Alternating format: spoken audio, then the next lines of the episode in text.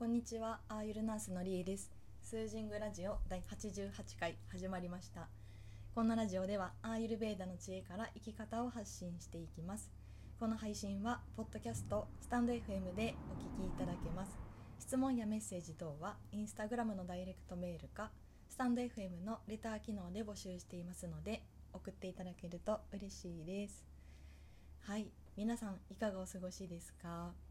種子島は今日は多分30度超えてて、30でも1度とかですよね。先週は台風が来てたのでお天気悪かったんですけど、今週はもうすっかり晴れた日が続いてますね。風向きが整ってきて、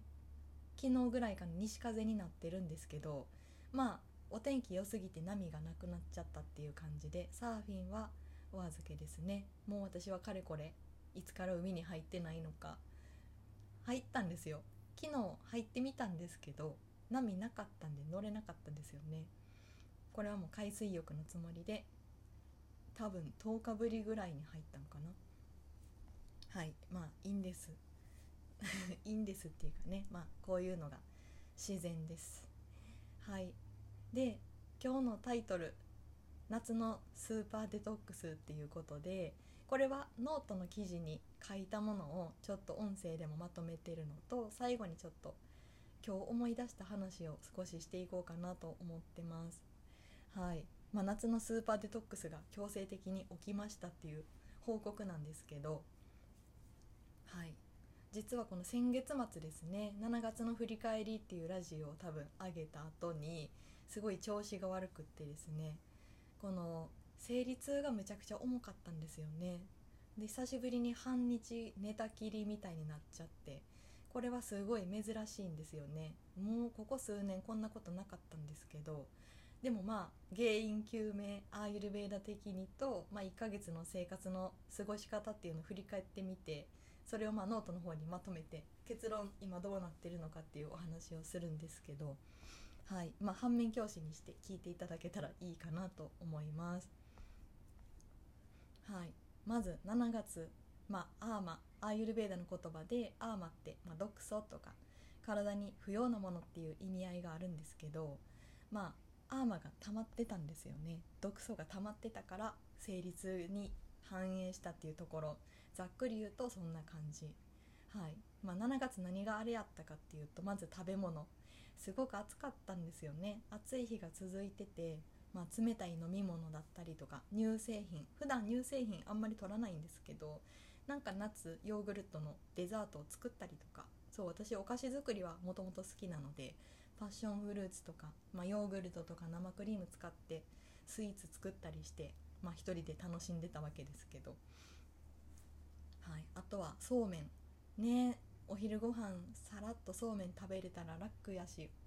ね、涼しくなるしいいじゃないですか。そうめん、小麦粉、重い、冷たい。はい、あとパンでじゃがいも、種子島は多分今が旬なんですかね。じゃがいもむっちゃお裾分けでたくさんいただいて、で毎日じゃがいも食べてたんですよね。でじゃがいもってやっぱり重たい性質で、ちょっと冷たい性質もあって、食べ過ぎるとやっぱりお腹張るんですよね。私の消化力ではちょっと重たいものになるんですけど、はい、なので、まあ、ざっくり言うと体を冷やすとか、消化に重たいとか、体に蓄積しやすいものを取りがちだった。そう、食べたらダメなわけじゃなくって、やっぱりバランスが大事ですよね。で分かってて取ってるっていうのはアーユルヴェーダ的に知性の過ちとか言うんですけどね。これはまた勉強になりました、私的に。はい、そうで、案の定こういう生活続けてると月末便秘になってたんですよね。あー、これはバータの乱れやなーって、これあかんなーって思ってたんですけど、月末に最後にこの食べ過ぎたっていうのがあって、何かっていうと、友達のお誕生日でディナーを食べに行ったんですよね。久しぶりに外食して、はい、でその料理長が作る料理がすごく美味しくって、まあ、残さずに全部食べたわけですよね。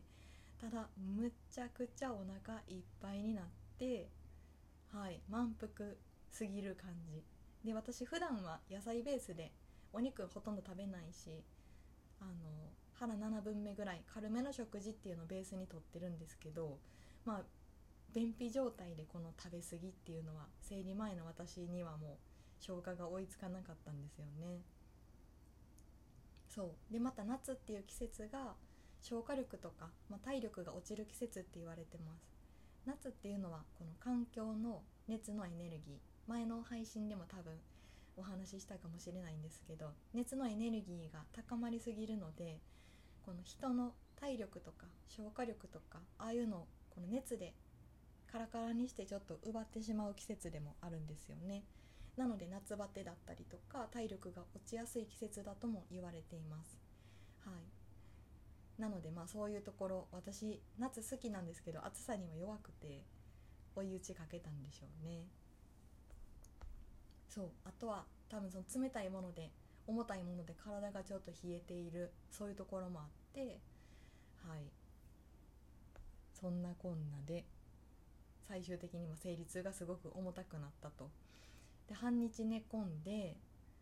食事も食欲も全然なくて、そこからプチ断食が始まったんですよね。は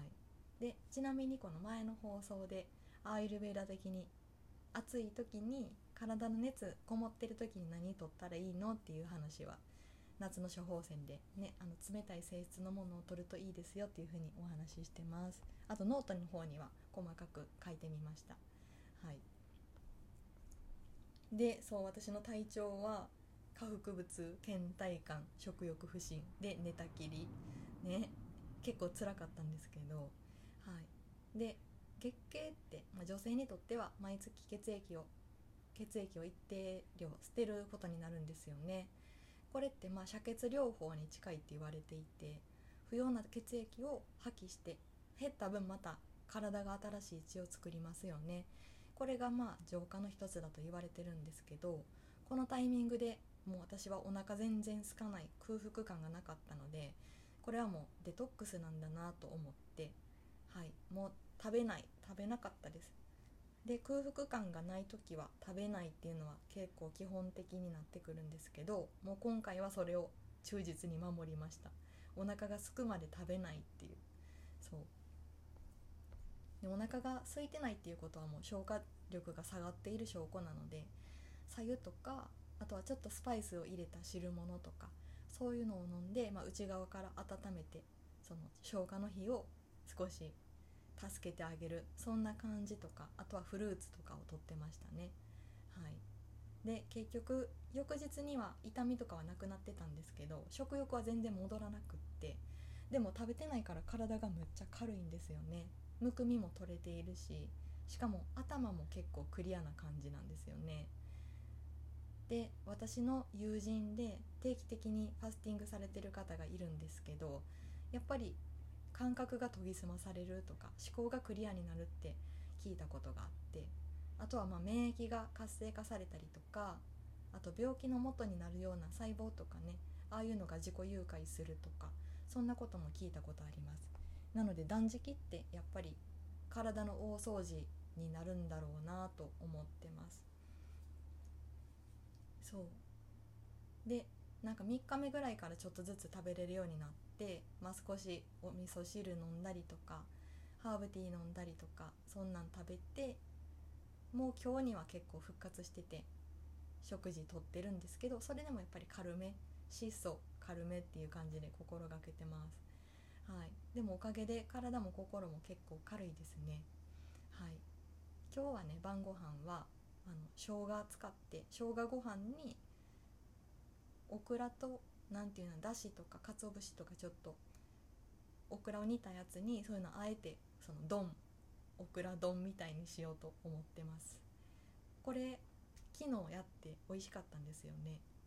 はい、私結構同じメニュー続くタイプなんですけど、ね、だから気をつけないといけないんですけど、はい、なのでそういう、まあ、茹でたものとか火を通して消化を助けてくれるようなものとかそういうのがすごくいいと思ってます。はい、ちなみにこの断食の効果、プチ断食の効果っていうのは結構いろいろあって、なんか体がデトックスされてるから思考もクリアになってるんですよね。だから整理整頓とか断捨離が進んだんですよ。だから部屋が結構すっきりした、うん、だから体と心っていうのはリンクしてるなと思いました。あとは頭もその思考ですね、落ち着いてて結構冷静な感じ。そうあとはね、体の冷えが取れてて暑さにも平気になってる、そんな感じです。だからこの夏のスーパーデトックスって書いたのは、なんか夏に適応できる体にやっと慣れたのかなとか、そういうところもあります、うん、だからやっぱり食べ過ぎたりとか冷えを持ってたりとか、そういうのでなんかアンバランスになってたんでしょうね、季節に対応しきれずに。だからこのスーパーデトックスがあってよかったなと思ってます。そうあとはね、いつもコーヒー飲んでたのにコーヒーが欲しいって思わなくなったんですよね。これもすごく大きいです、うん、はい、そんな感じでアーマがしっかりデトックスされたのかなと思ってます。はい、本当に私のダメな例と、結果今どうなったかっていうただのスーパーデトックスのお話だったんですけど、はい、聞いていただいてありがとうございます。皆さんも夏の冷えとかにはご注意ください、はい、で最後にちょっと余談なんですけど、これはですね、この話を考えてる時に昔の言葉を思い出したんですよね。なのでちょっとシェアしようかなと思ったんですけど、そう昔看護学校に通ってた時に先生が言った言葉を急に思い出したんですよね。どんな言葉かっていうと、何年生の時か忘れたけど国家試験について説明する時に、このあなたたち試験に落ちたらただの人ですよって言うんですよね。でまあみんなその言葉にすごくこの脅されていたっていうか怯えていたんですけど、先生はみんなのお尻を叩くために、3年間やっていくから頑張りなさいよって、ちゃんと試験に受かるのよっていう意味で言ってるんですけど、これクラスのほとんどの子が卒業するまでずっと覚えてた言葉なんで、だいぶインパクトある言葉ですよね。そうでそこから数年経ってその言葉をまた思い出した時があって、いつかっていうと、その最初に長く勤めてた病院を辞めた時に、私ただの人になったんだって思ったんですよね、うん、これなんでかっていうと、多分看護師である私が私だって思い込んでたからなんですよね。これ皆さんももしかしたらあるかもしれないです。この仕事の役職とか、お母さんだったりとか誰かの奥さんだったりとか、その自分の肩書きを自分だと思い込んでいることってないですかね。お母さんの私とか、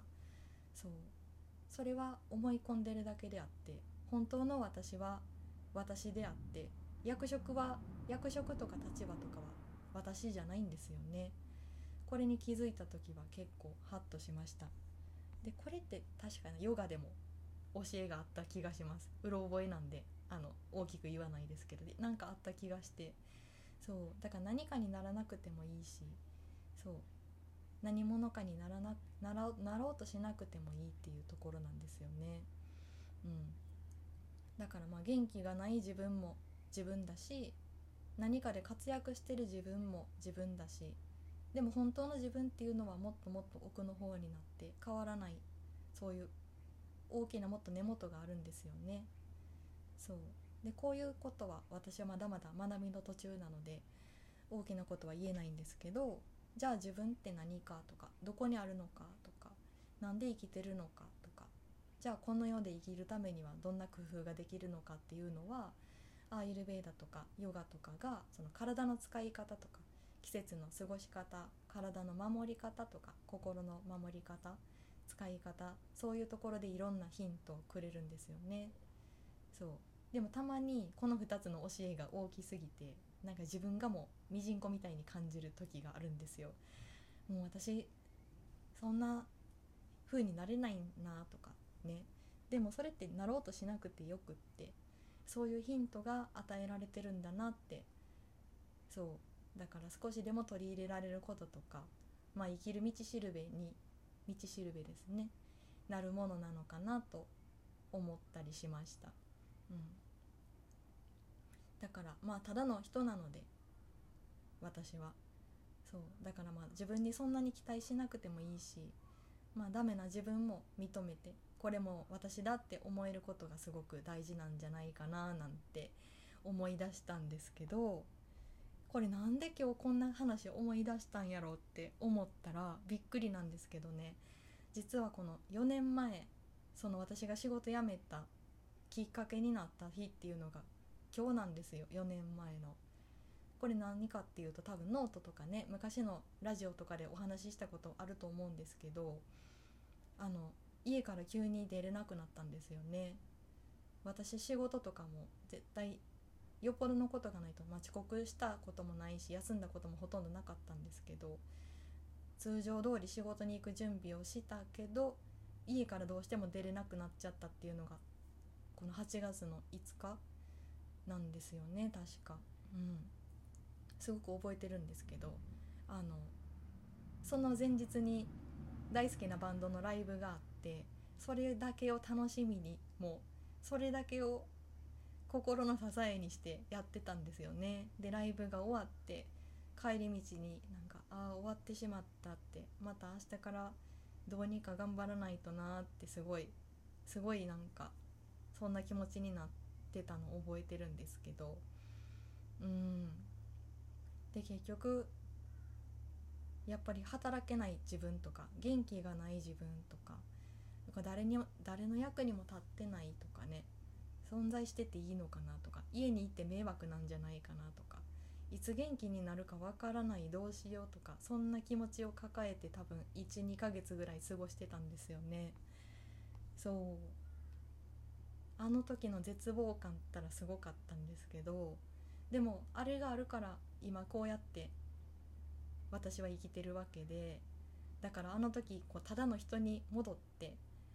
歩き方っていうか自分の歩み方を見直すことができたから、そう今となってはこのあの時すごい絶望的でも自分のために何かきっかけになった出来事だったんですよね。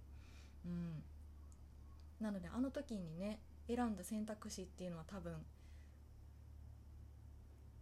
同じようになってたと思いますけど、こういう道にこうちょっとずつ方向を進めてたと思いますけど、無理やり仕事復帰したりとか